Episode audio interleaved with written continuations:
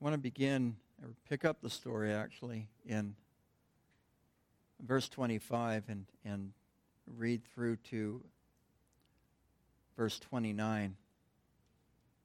Actually, just for a little bit more context, let's, let's just back up to verse 24.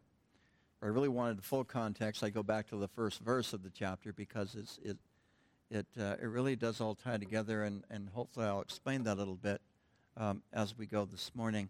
I'm going to read to you out of the New American Standard 2020, beginning with verse 24 of John chapter 5. It says, Truly, truly, I say to you, the one who hears my word and believes him who sent me has eternal life and does not come to judgment, but is passed out of death into life. And that's really the context of what we're going to read in these next four verses.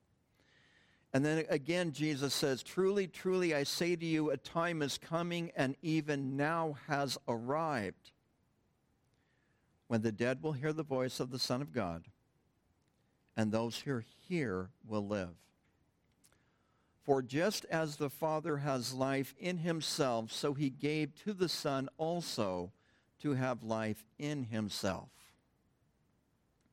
and he gave him authority to execute judgment because he is the Son of Man.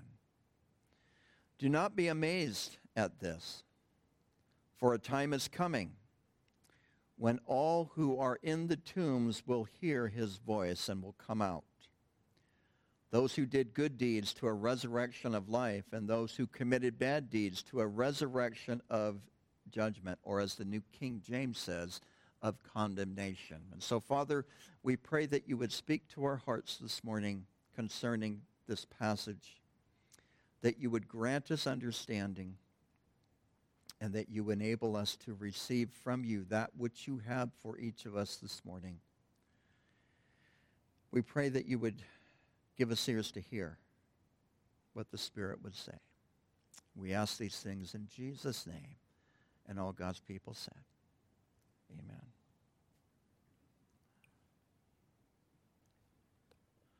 So the context of verses 25 through verse 29, as I said to you earlier, is, is what Jesus says in verse 21. He says, He who hears my words and believes in him who sent me has eternal life. Him who sent Jesus obviously is the Father. And of course, Jesus will build upon this later on when he says, No one comes to the Father except for by him. And yet, there is this importance that we have a correct understanding of God to the degree that we are able. And I would say, even to the degree that we have been uh, informed by the Bible. It's, it's not always completely clear. I think it did, does some digging. I think, though, here, uh, verses 25 through 29 has the deity of Jesus Christ just written all over it, if, if you can see it. Because why is he saying all of these things that he's saying? Well, it goes back to the very beginning of the chapter when Jesus healed a man by the pool of Bethesda. And when he healed that man, he had the nerve, if you will, to do it on the Sabbath when he could have done it on any day that he wanted, which I will add, he did, by the way. He did do it on the day that he wanted. And as I was thinking about this, even early this morning, it, it, it, it is not, it, it's easy to misunderstand this a little bit, I think. Jesus, in my opinion, is not really saying here, I'm God, I can do what I want. Now, he is saying, I'm God. But he's not, he's not coming at us with that type of posture. I'm God, I can do what I want. Now, as God, can he do whatever he wants? Yes, he can. I think what he is really saying, and again, saying that my Father has been working and I am working until now, what he is truly saying is that I am naturally doing what I have done since eternity past. Because God always works on the Sabbath, does he not? If God wasn't at least doing something on the Sabbath, uh, the whole world would probably implode, explode, fall apart. This idea that Colossians talked about where Jesus holds the entirety of the universe in his hand, which just fascinates me beyond belief.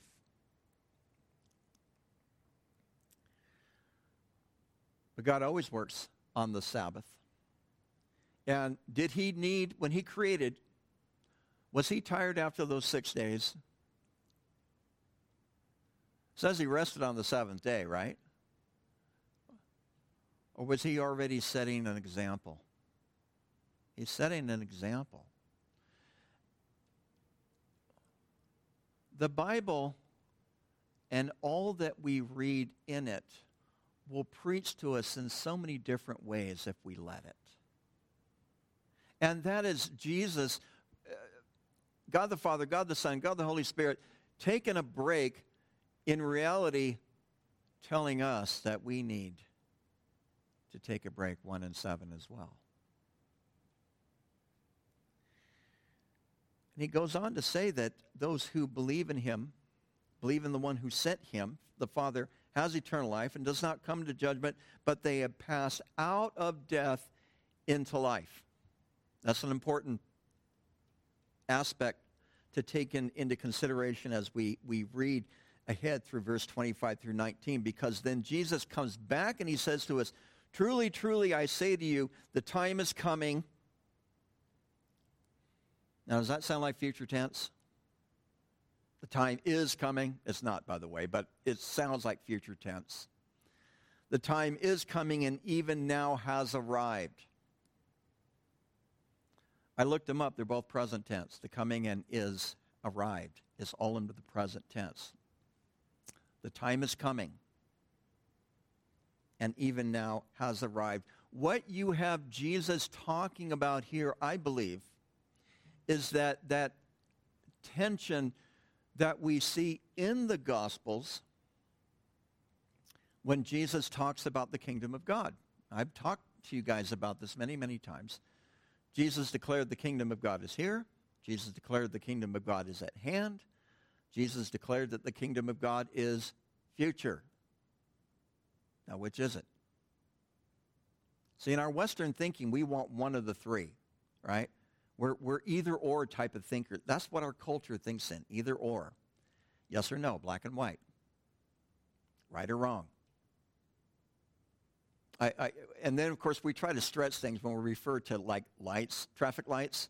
I know we don't have those here, so it's hard to relate unless you're driving to Bend or Redmond. But anyway, traffic lights, and we say, well, the light was pink. Actually, if you combine yellow and red, you don't get pink, folks. It's orange. But anyway, I digress, all right? But we like either or thinking. And often it is that Jesus in the Gospels and even in, in uh, Paul's letters, Peter's, Peter's letters to a lesser degree, he's really declaring both and, not either or. Jews think much more holistically than we do. They think about the entire picture. They think about how a particular event or circumstance or uh, characteristic of truth fits into that whole picture. And Jesus is telling us here that the time is coming and has arrived that the dead will hear the voice of God and those who hear him will live. Now, without taking the time to turn to it this morning, he's referring back to Isaiah chapter 55, verse 3, and Ezekiel 37, verse 4. And he is probably in verse 25. Now, stick with me on this, all right?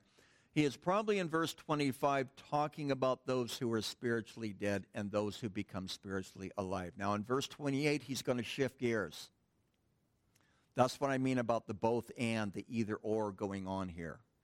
He's going to shift gears, I think, slightly in verse 28 and talk about end times. But he's saying that they will hear the voice of the Son of God. That's important to underline, to, to think into, uh, to take into perspective here. They will hear the voice of the Son of God. In other words, Jesus is saying, they will hear my voice. And those who hear will live.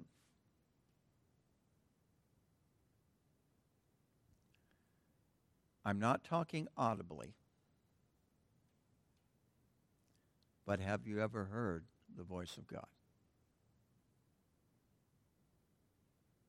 Because God does not have to speak audibly for him to be able to communicate. Actually, we don't have to speak audibly to communicate, do we? Ever heard of body language? It's an interesting read. It's an interesting field to, to, to delve into. But have you heard the voice of Jesus lately?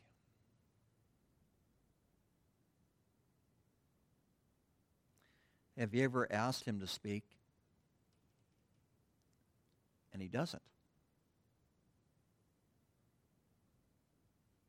And if he doesn't, how do you respond? Because there are times that I, Lord, I need you to speak. And what I have found, at least in my own life, is that when he's silent, it's a form of communication. He's saying, trust me. I'm like, oh my goodness, has it come down to that? Well, yeah. But have you heard his voice? Because it was, it's, it, Jesus is saying here, the time is coming and now it has arrived that those who hear the voice of the Son of God will hear it and, and, and they will live. I think back of the prologue again, John chapter 1. In him was life, and in him was the light of men. Sometimes I'm not sure we covered John well, John 1 well enough. And we spent a long time there, didn't we? But still, there, there is just so much there that we really do see repeated here in the gospel stories. And then he goes on to say, For as the Father has life in himself. Now he's building upon, upon what he just said in verse 25, by the way. As the Father has life in himself, so he gave to the Son also to have life in himself. Okay, the Son has life in himself. Okay, our life, do we have life in ourselves? Not not really. In other words, do, are we the, the progenitor of our own life? That's what I'm really asking. As human beings, as human beings, we are created beings, right? And that's, that's sort of what this is touching on here, where it says the Father has life in himself. Did, Who created the Father?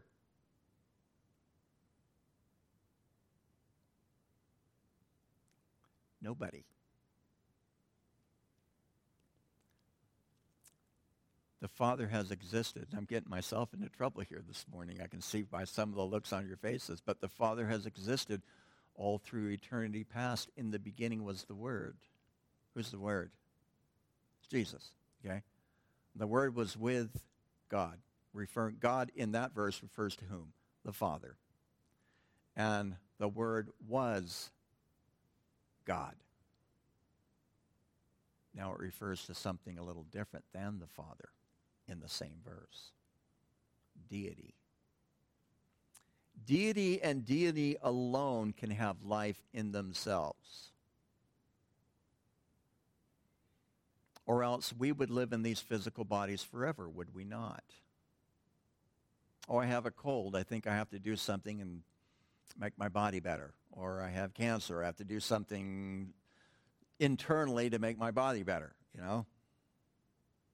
When we get sick, what do we do? Well, most of us, not all of us actually, but when we get really sick, what do we do? Don't worry, if you haven't done it, you will eventually. Trust me. You go to a doctor, right?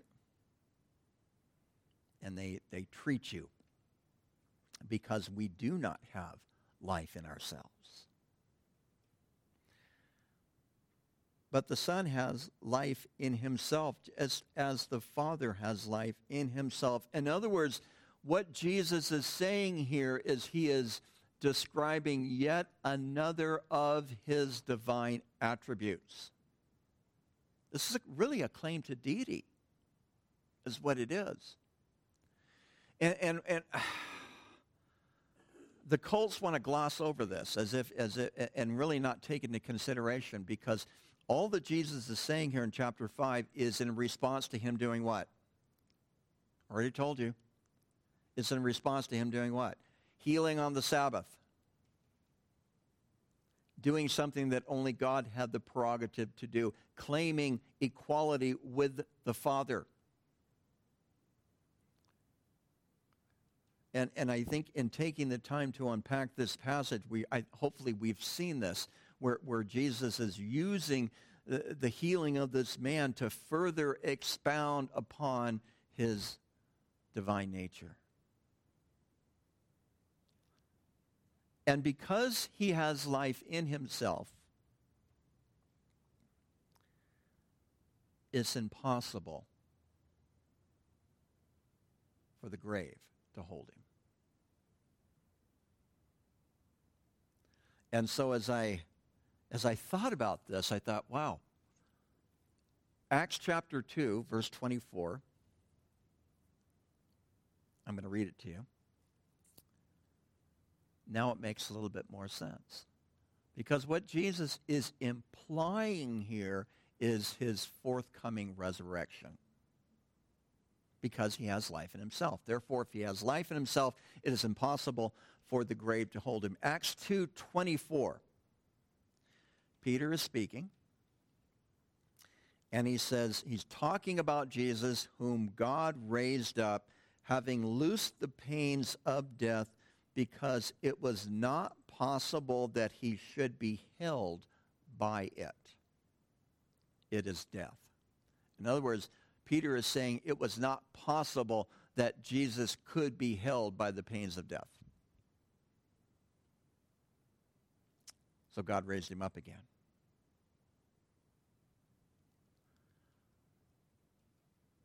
This also goes back to what John wrote again in the prologue in John chapter 1 verse 4 that in him was life. Now, you think about it. How else are we going to be able to live forever?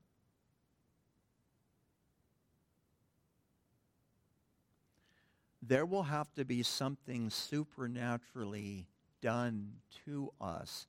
I'm talking about our soul here. Let alone the resurrection of the body, which we, uh, verse 28, I believe, is talking about. Because in other versions, other translations, versions of the Bible, it refers to Jesus also as the Prince of Life in, in Acts chapter 2 but also in, in Acts chapter 3, verse 15, that he is the Prince of Life, that is the author of life. Not only the author of life, but Hebrews tells us he's what? He's the author and the finisher, which means the completer of our faith. Is our faith completed today? No, I, I don't think it is.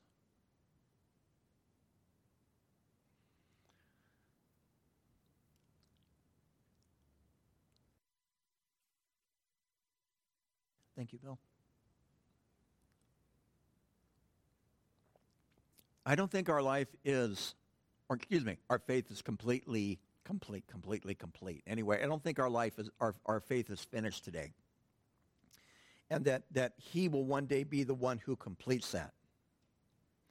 John 10 tells us, well, eventually we'll get there, that Jesus says about himself that he will lay his own life down, he will lay his life down, and he will take it up again.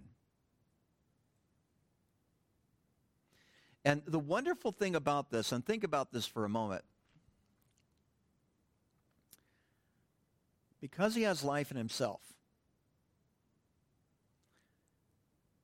he can share that life to or with whomever will trust in him.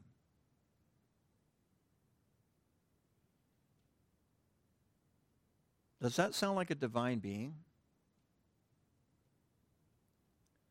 He can, because he has life in himself, he can share that life with whomever will trust in him. Again, it, it, I, I love this passage because it speaks to me so clearly of his divinity. Just as the Father has life in himself, so he gave to the Son also to have life in himself. And he gave him authority to exercise judgment because he is the Son of Man.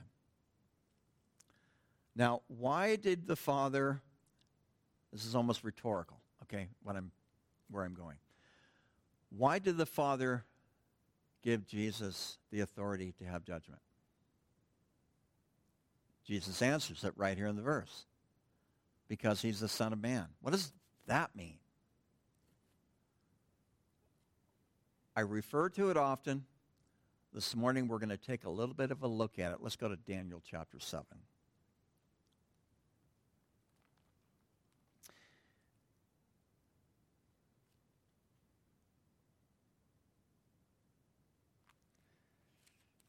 I'm going to give you kind of a quick overview. Daniel has a dream. Um, during the first year of Belshazzar, verse 1. Has a, a, had a dream and visions of his head while on his bed, and he, he writes these down. Um, and behold, the four winds, verse 2 of heaven, were stirring up the great sea, which is probably the Mediterranean. The four great beasts came up out of the sea, and they were different from each other. I'm not going to go into the full description of the four great beasts. Um,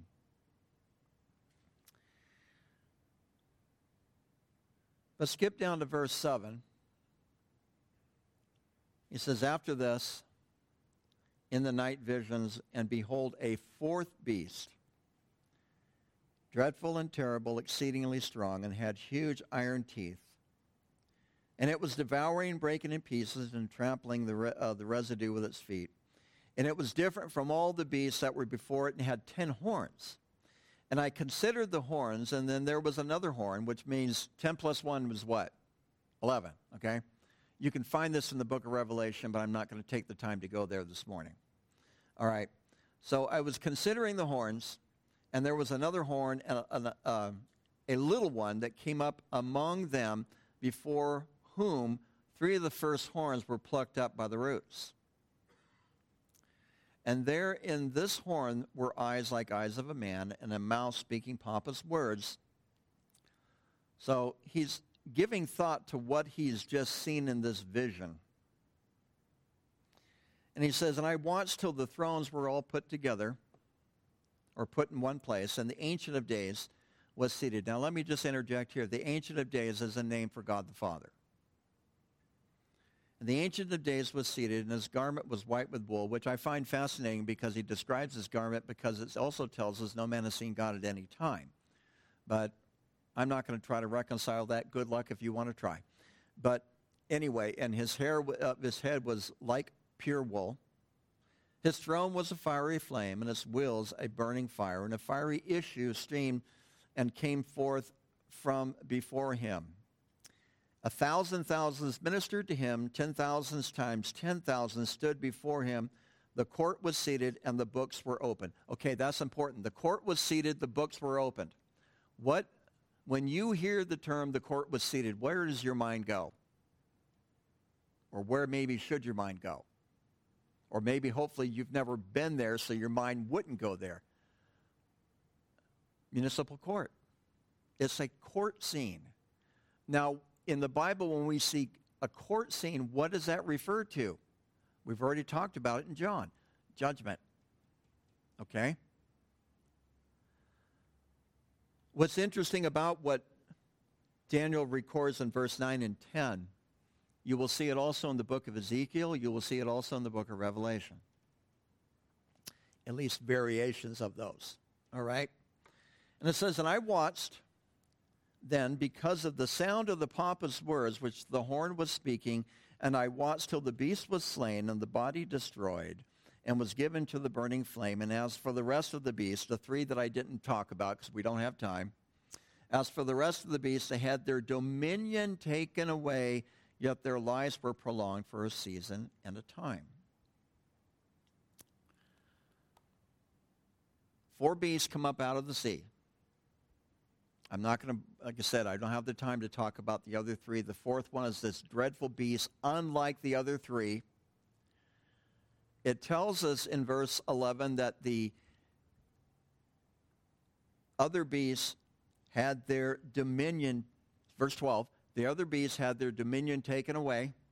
What does that mean? What, uh, why would these beasts have dominion in, in, in the first place? They represent something. They represent worldly kingdoms. That's about as far as I, I, I can take it this morning, all right? Just because of time. We'll be here till 3. You got, we ain't got nothing else going on, right? Uh, no, I'm kidding. Okay, so four beasts representing, say they're pictures, they're metaphors, but four actual human worldly kingdoms. The one that we should pay the most attention to is that fourth one. Ten horns, and the eleventh horn grows up. He plucks out three of the first three horns, which we have 10 plus 1 is 11, minus 3 is equal to what? 8, okay? Look that up in the book of Revelation. It, it's, it's tricky, but anyway. and he's speaking pompous and blasphemous words. And it says, I watched, verse 13. Okay, this is, this is the whole reason why we're really hit this passage this morning, but I wanted to give you some background. I was watching in the night visions, behold, one like the Son of Man. Hmm. Let me read it to you again out of John. and he gave him authority, that is, the Son. He, the Father, gave the Son authority to execute judgment because he is the Son of Man. So Daniel 7 says, I'm watching in the night visions. Behold, one like the Son of Man coming with the clouds of heaven. And he came to the Ancient of Days. Now, the Ancient of Days is who? It's the Father. Jesus is claiming to be the Son of Man here. You have a court scene. Kingdoms have lost their ability to have dominion. You have the Ancient of Days coming with the clouds of heaven. They, and he comes to the Ancient of Days, and they brought him near before him. That is, they brought the Son of Man near before the Ancient of Days. Follow that? All right? And they brought him near before him, uh, in a 13, I just read that, sorry. Verse 14. Then to him was given dominion, glory, and a kingdom. And that all peoples, now, all peoples, that means everybody, all nations, and languages should serve him. His dominion is an everlasting dominion which shall not pass away, and his kingdom the one which shall not be destroyed. Whose kingdom? The Son of Man's. He's given dominion, glory, a kingdom, peoples, nations, all language should serve him, an everlasting dominion. Will not pass away. It will not be destroyed. This is an end time vision, is what we're seeing here. This is, I believe, a vision of the final judgment, or at least a picture of it.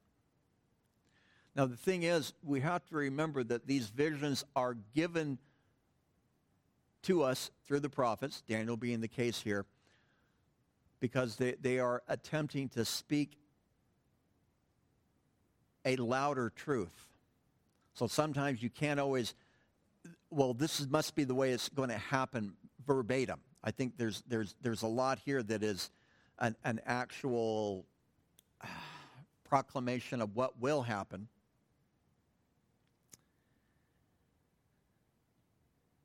but it's intended to give us a greater understanding of what will happen in the final judgment. Dominion, glory, all peoples, all nations, all languages serving him. A dominion that is eternal, that will not be taken away. And that's what he's saying here that he it was they gave him authority to execute judgment because he is the Daniel 7:13 son of man. That's what he is identifying with. Incidentally and there's some dating problems, but there are some non-biblical Jewish apocalyptic literature that refers to the Son of Man also as a messianic figure who will have the same, uh, and they, I think they took it from Daniel, who will have this same dominion uh, at the final judgment.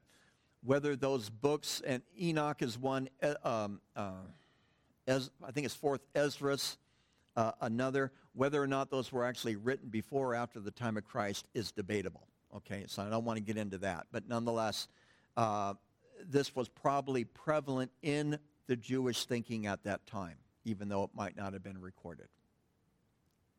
They understood the Son of Man. Jesus is claiming to be the guy in the night vision that Daniel saw that took away that fourth kingdom. Boy, I really want to tear into chapter 2 on this uh, uh because the, with the statue. And, and you have this statue because the fourth kingdom is also uh, the legs of iron. This is chapter 2. This is for extra credit, all right? But it's the legs of iron with the toes, the 10 toes, 10 toes, 10 horns 10 toes that are mixed partially of, of iron and clay, and then a huge stone that is not cut from hand, from, from, by hand is cast on the feet of that statue. See, we covered all this five years ago. I know you remember it all. But anyway, um, when I did that Wednesday night eschatology study. But the stone is cast on the feet of the statue. The statue disintegrates it becomes like, like powder and the wind just carries it off. It's blown into the four corners of the earth. It's just, it's disintegrated. And that stone becomes a huge mountain that covers the whole earth. That stone is a representation of whom? The Son of Man. The stone is a representation of whom? Jesus Christ. Who will, is cast on the ten toes of the statue. All right, I know that some of you really follow me. Some of you just go back to Daniel chapter 2 and read it carefully. All right, because I don't have, we're already starting to get over time. But then Jesus says in verse 28, do not be amazed. All right? Do not be amazed. Why would he say that? because it's very possible that what he is about to say is going to blow our mind. All right? But he says, Do not be amazed, for a time is coming when all who hear, excuse me, for a time is coming when all who are in the tombs will hear his voice and will come out. Going into verse 29. Those who did good deeds to a resurrection of life, those who committed the bad deeds to a resurrection of judgment, or as the New King James says, condemnation. It's actually the New King James, I think, is the only translation that uses the word condemnation. All the other ones use the word judgment. Translating the Greek word krisis, which is often used for judgment in the negative sense, but the, the basic translation of that word is judgment. So Jesus says, don't, and so this is an end time prophecy that he's giving that I, I just don't understand why end time people haven't really grabbed a hold of this much. He says, the time is coming. The time is coming, by the way, it's not future tense, it's also present tense, which I find fascinating. I'm not sure why. But the word here is future tense. Are you as confused as I am? Good, because I couldn't, I, I can't reconcile it. but the time is coming when all who are in the tombs will hear his voice and will come out. Those who the good deeds, those who did the good deeds, excuse me, those who did the good deeds to a resurrection of life and those who commit the bad deeds to the resurrection of judgment. Why would they hear the voice of the Son of Man at that time?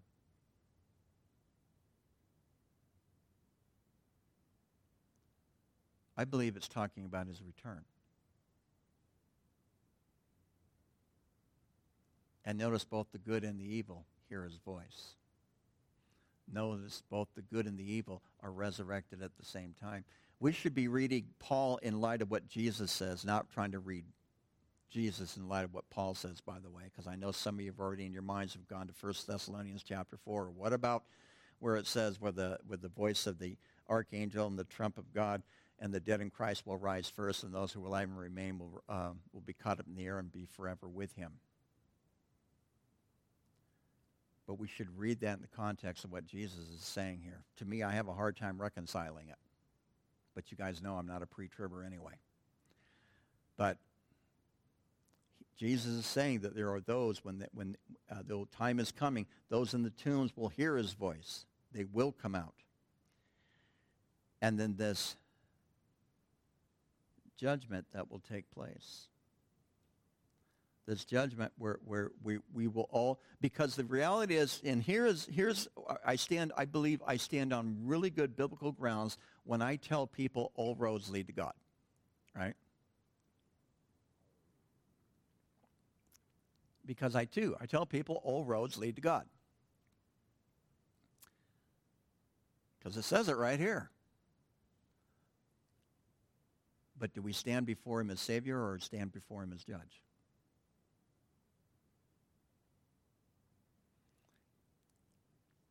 And a lot of those people who think so universalistically, they don't always like that answer. But is, we will all stand before God, each and every one of us.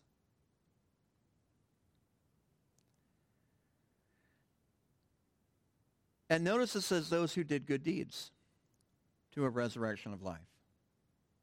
And those who commit bad deeds to a resurrection of judgment. Is Jesus preaching salvation of by works here?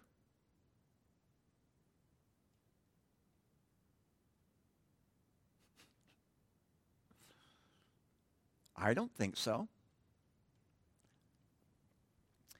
Didn't he just say, Verse 24, truly, truly, I say to you, the one who hears my word and believes him who sent me has eternal life. Did he not say two chapters ago that for God so loved the world that he gave his only begotten Son, that whosoever believes in him would not perish but have everlasting life? Did he change his mind in John 5? Is he contradicting himself? Did he forget what he said in John 3? Or in, even in John 1, to those who believed in him, he gave them the right to become what? The children of God? What Jesus is talking about here, I believe, is what he said in the Sermon on the Mount, Matthew chapter 7, verses 16 through 20. He goes into some detail on this. It is by their fruits you will know them. By their fruits you will know them. Someone who has passed from death unto life will demonstrate good works in their life. Now, that, that sounds really easy and very comfortable because we can say, well, by their fruits we will know them. And that's what Jesus said. That's what he said in Matthew. But I, I, I want to say that, that primarily you and I should be concerned with by my fruits I will know myself as to whether or not I'm in the faith or not. 2 Corinthians chapter 13 verse 5 says, Examine yourselves as to whether you are in the faith. Test yourselves. Do you not know yourselves that Jesus Christ is in you unless indeed you are disqualified? See, sometimes we get so wrapped up in what everybody else is doing, we forget the person in the mirror. It's easy to do. It's a safe thing to do, isn't it? It really is. It's a safe thing to do. And it's interesting when I listen to some folks when they complain about everybody else, and, and we do have some among us at times. When they complain about everybody else, that usually tells me that they're, they're, there's something maybe festering in their own life that they don't want to deal with. So it's easier to point a finger. I hate that saying, though. When you point a finger, you got three pointing back at you. I, anyway, that's dumb. But, um, but work out your own salvation in fear and trembling, Paul tells us. Because if we have passed from death unto life, it's going to be demonstrated in good works.